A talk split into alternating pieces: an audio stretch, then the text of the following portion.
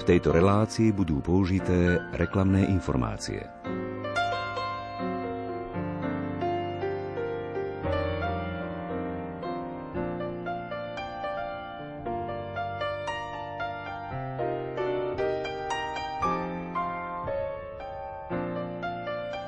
spolku svätého Vojtecha vychádza nepublikovaný príhovor Jána Pavla II. hlavnej rade konferencie biskupov Polska.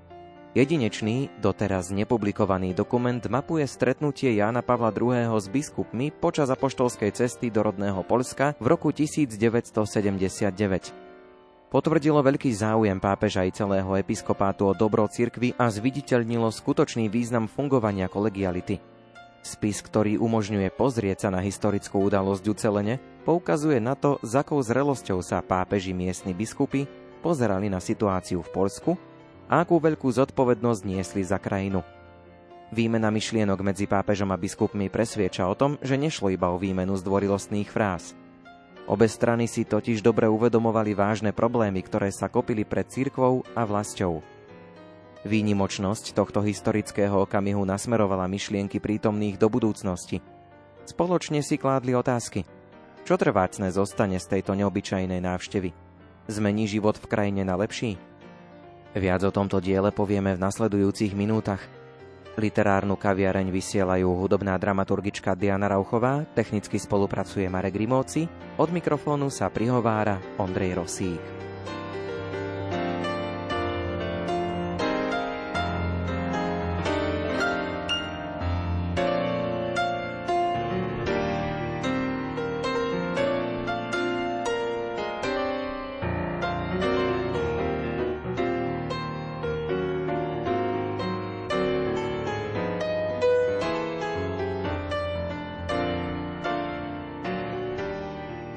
Veci, ktoré sa dejú v Polsku, majú svetový význam.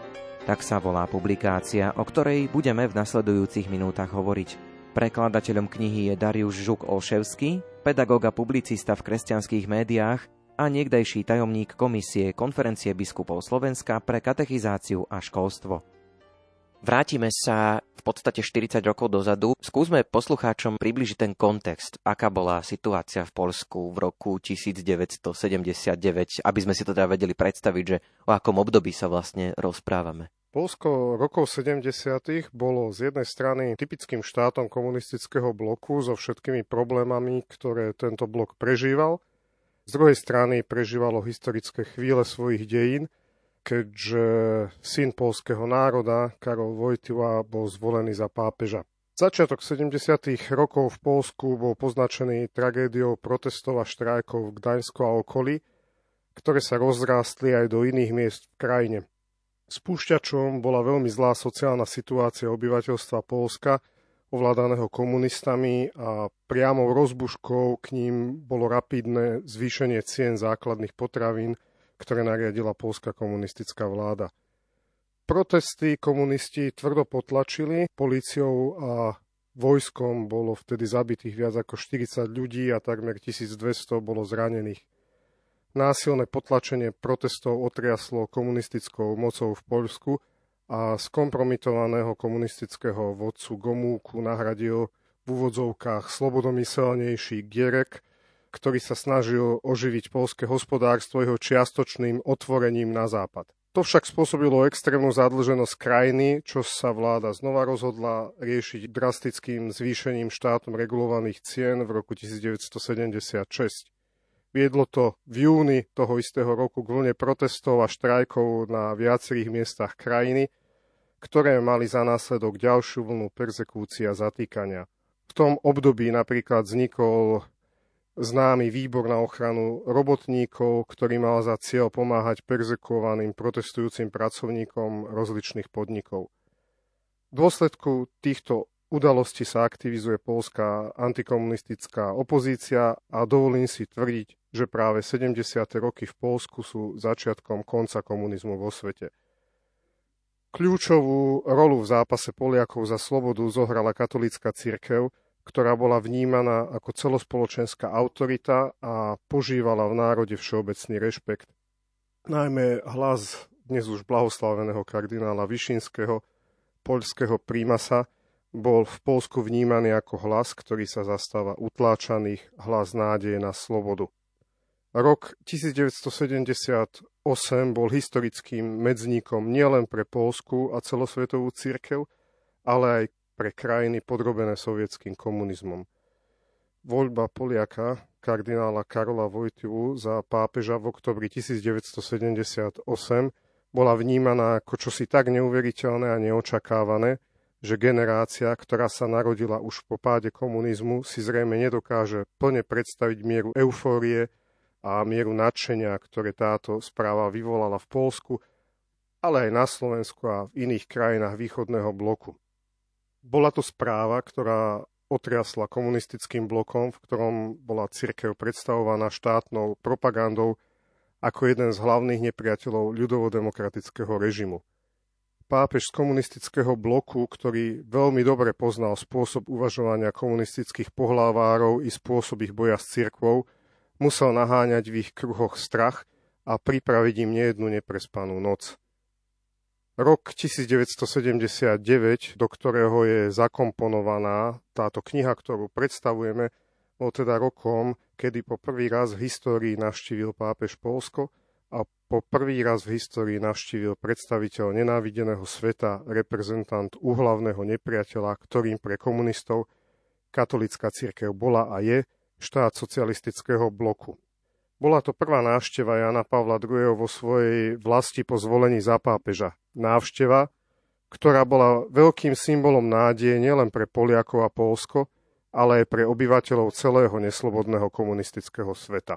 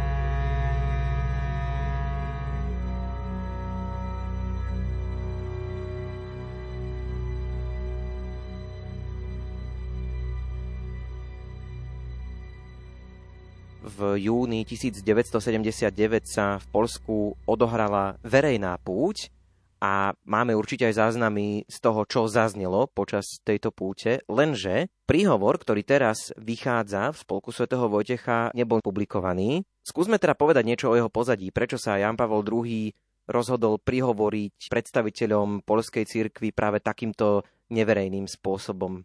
Príhovor, ktorý je súčasťou knihy, o ktorej sa zhovárame, odznel na stretnutí svätého Jana Pavla II. s úzkým okruhom poľských biskupov, teda s tzv. hlavnou radou Polskej biskupskej konferencie dňa 5. júna 1979. Stretnutie sa uskutočnilo počas jeho návštevy v Čenstochovej, bolo to stretnutie spontánne, bez oficiálneho oznámenia, bez účasti členov Vatikánskej delegácie svätého Otca i bez vedomia polských štátnych orgánov. Je zrejme, že Ján Pavol II nedôveroval oficiálnej vatikánskej tzv. východnej politike, keďže ako biskup komunistickej krajine, ktorý bojoval o náboženskú slobodu a rešpektovanie práv veriacich a cirkvi štátom, veľmi dobre poznal a videl jej nefunkčnosť. Túto politiku a jej predstaviteľov zdedil po svojich predchodcoch a za krátky čas, ktorý mal po voľbe ako pápež k dispozícii, ju ešte nedokázal účinnejšie ovplyvniť, respektíve zmeniť. Preto usudzujem, že z tohto dôvodu si vybral formu takéhoto utajeného stretnutia, aby sa so svojimi bratmi v biskupskej službe, s ktorými sa ešte nedávno pravidelne a často stretával, mohol porozprávať bezprostredne, otvorene, bez nejakého rizika úniku informácií.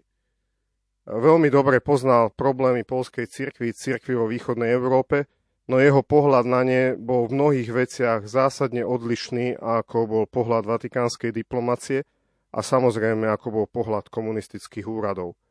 Obsah tohto stretnutia nebol v čase návštevy ani roky po nej zverejnený, a zostal iba súčasťou zápisnice zhotovenej pravdepodobne na základe magnetofónového záznamu. Táto zápisnica bola zapadnutá prachom v archíve, kým ju pred niekoľkými rokmi neobjavil autor knihy, polský historik a novinár Andrzej Grajevsky. Mimochodom, je to vynikajúci znalec života Jana Pavla II. Andrzej Grajevsky sa ako vedecký pracovník Polského inštitútu národnej pamäte zaoberal predovšetkým otázkou atentátu na Jana Pavla II. v máji 1981. Krátka osobná vsúka možno s autorom tejto publikácie ste sa mali možnosť aj stretnúť, trošku sa poznáte? Stretli sme sa niekoľkokrát. Dnes pracuje ako redaktor jedného z najčítanejších alebo najvýznamnejších polských katolických týždenníkov Gošť nedelny a je pomerne dobrým znalcom taktiež novších cirkevných dejín Čiech a Slovenska.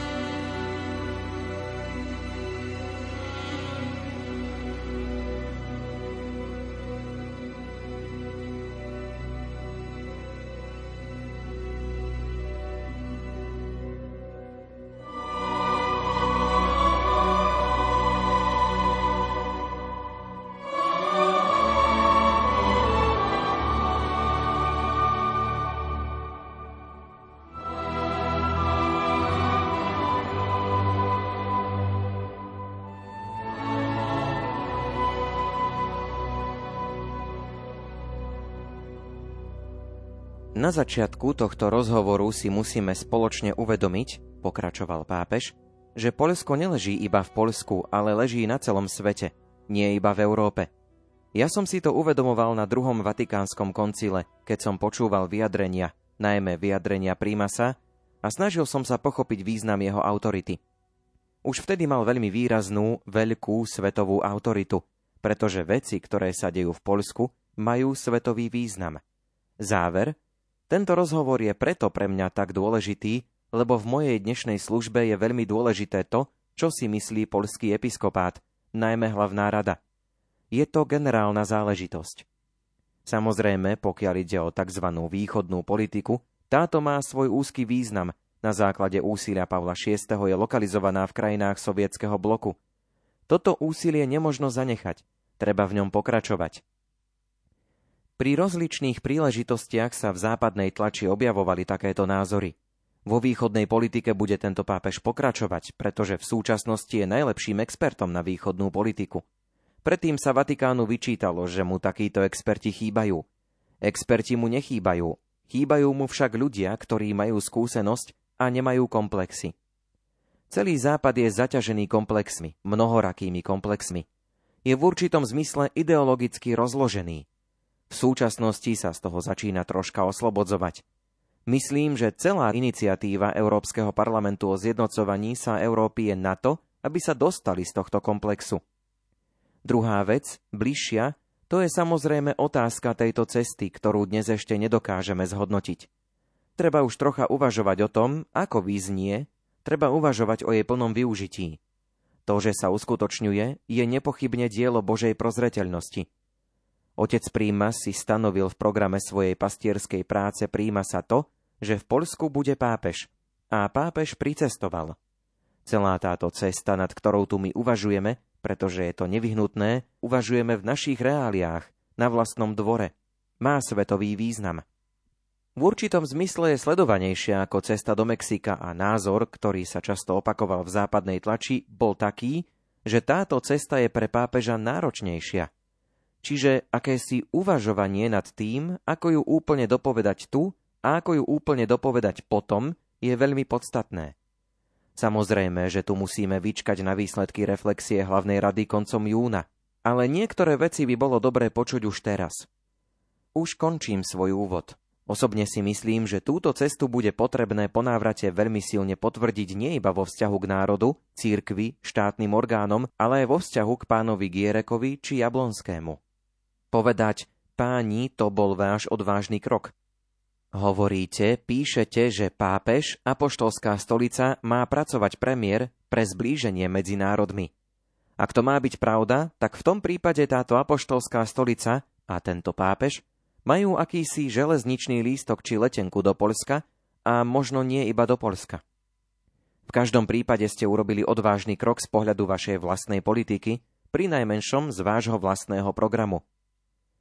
Myslím, že takto sa im prihovoriť je nevyhnutné, aby sme ich ako si ochránili, aby tá ich karta zahrala po našom na tom veľkom celosvetovom hracom poli. A zároveň, aby takáto hra nespôsobila určitú škodu, lebo, ako to samozrejme všetci chápeme, a ja to stále vysvetľujem Kasarolimu, my máme stále jeden veľký argument. Pamätajte, páni, že pápež tým, že k vám prichádza, riskuje pred tvárou sveta viac ako vy.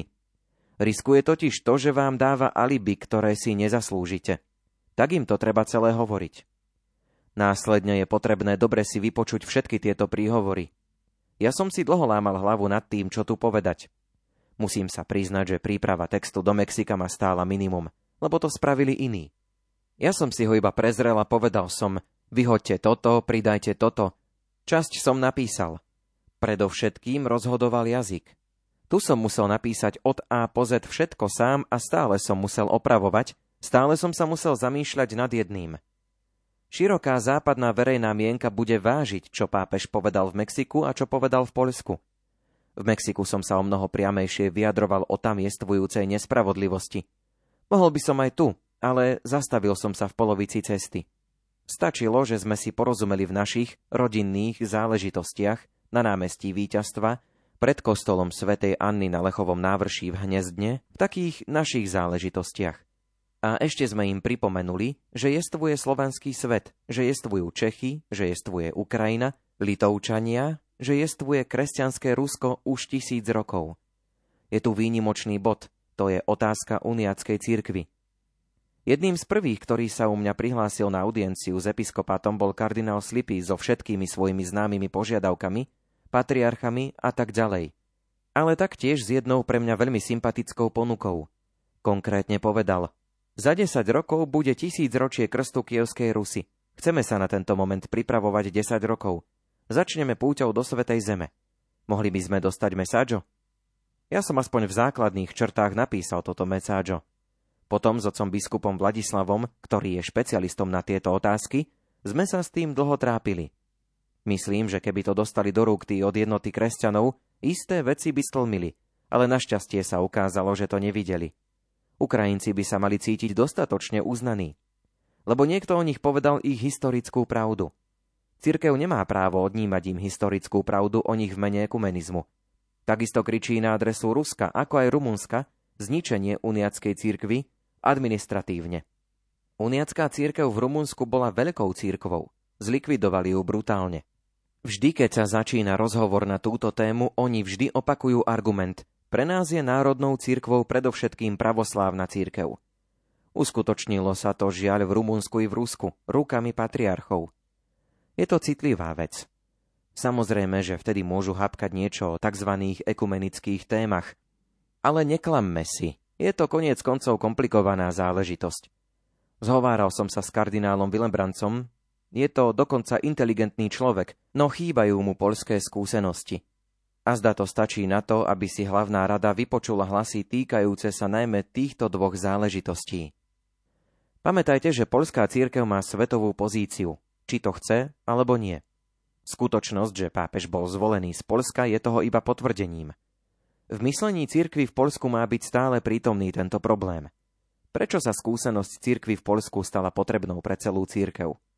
Církev v Polsku sa stala a stáva sa neustále potrebnou – a to v univerzálnom rozmere. Na juhu, na severe, všade. Problematika tejto cesty a správne závery z nej by nám spolu s našimi politickými predstaviteľmi pomohli, lebo nik nemá záujem o to, aby sa oni cítili ohrození. Viem, že v tejto chvíli v Polsku nemôže vládnuť nik iný, musia vládnuť oni. Ide o to, aby vládli aspoň taký, ako je pán Gierek.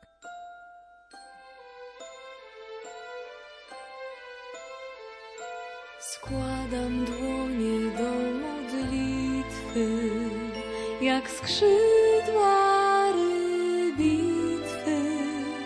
I choć je w myślach tylko składam, nie upadam.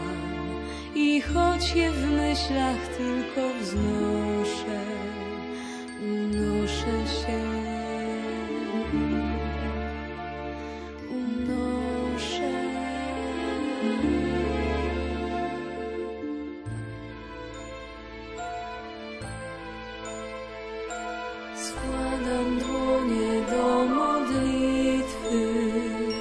jak skrzydła rybitwy i choć w myślach tylko składam, nie upadam i choć w myślach tylko wznoszę.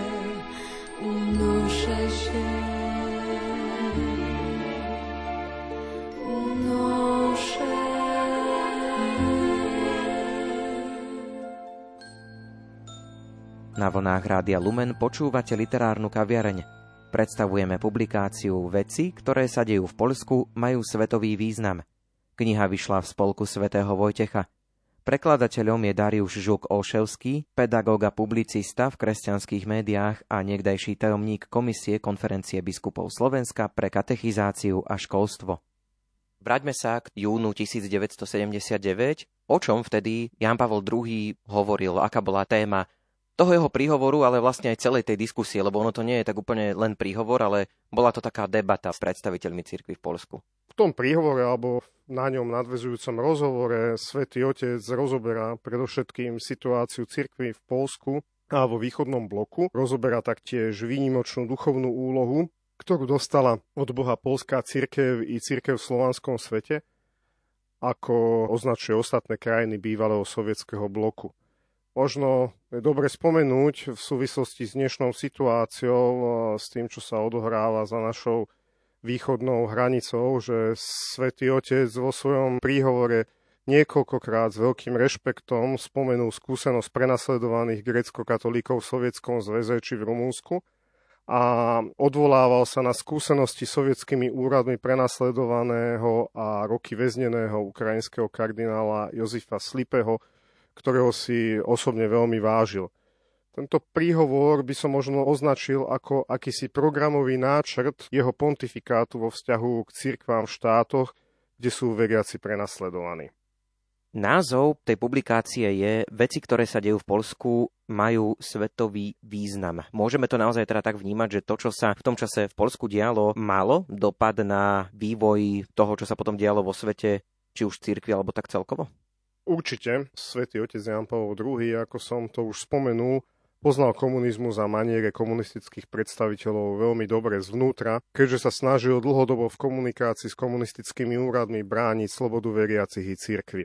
Polská katolická církev ako najväčšia a najživšia církev v socialistickom bloku, církev svedcov a mučeníkov, ovplyvňovala a ovplyvňuje dianie v univerzálnej cirkvi významnou mierou.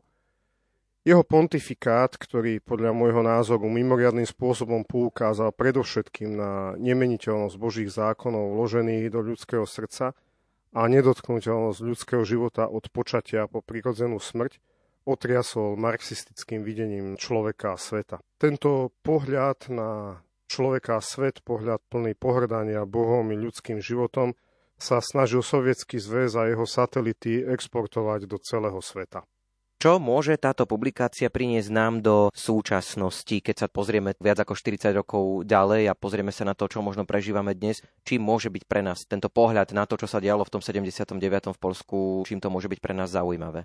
Myslím, že určite je to lepšie pochopenie situácie cirkvy, v ktorej sa nachádzala vo východnej Európe niekoľko rokov pred pádom komunizmu a zároveň je to lepšie pochopenie osobnosti a diela svätého Jána Pavla II. Wow.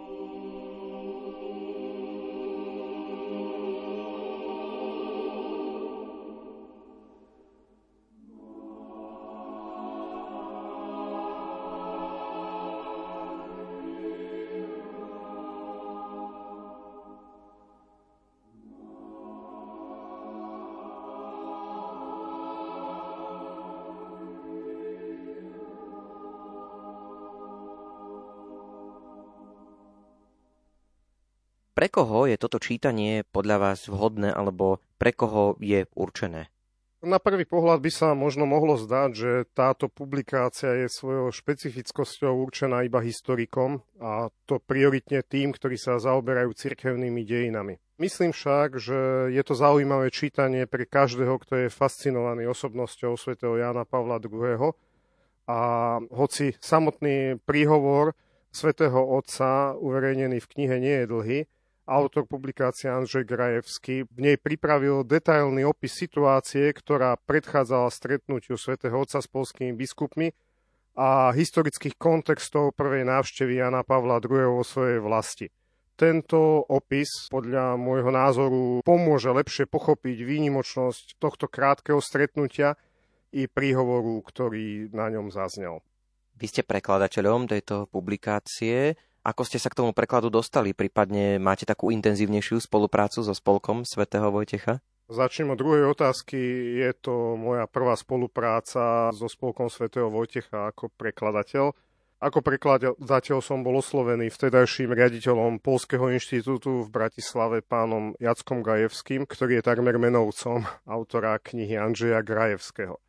Polsku sa pánovi Gajevskému dostala do rúk táto útla knižočka a bol ňou nadšený. Bolo to krátko pred tým výročím narodenia Jana Pavla II. a pán riaditeľ Polského inštitútu usudzoval, že vydanie tohto dielka v Slovenčine by bolo pekným darčekom k tomuto jubileu. Oslovil preto s ponukou spolupráce Spolok svätého Vojtecha, No žiaľ pre rozličné okolnosti, najmä súvisiace s pandémiou, sa vydanie tejto knihy nepodarilo do jubilea z tého výročia narodenia Jana Pavla II. stihnúť. Ale ďaká Bohu dielo je na svete, z čoho sa veľmi teším a verím, že prinesie úžitok všetkým čitateľom. Ako sa vám táto kniha prekladala? Predsa len je to asi trošku náročnejšie na preklad.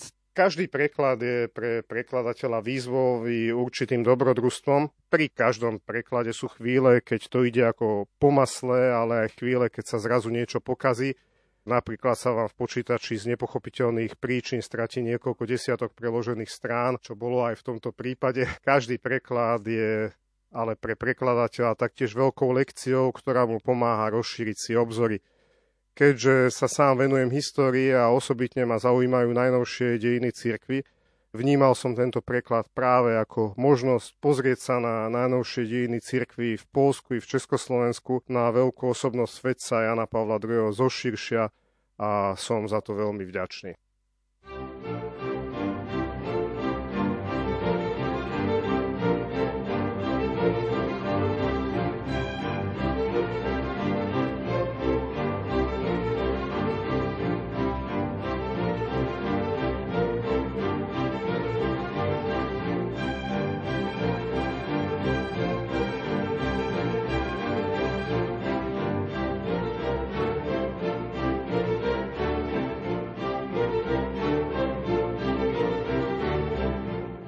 Predchádzajúcich minútach sme vám predstavovali publikáciu Andržia Grajovského Veci, ktoré sa dejú v Poľsku, majú svetový význam.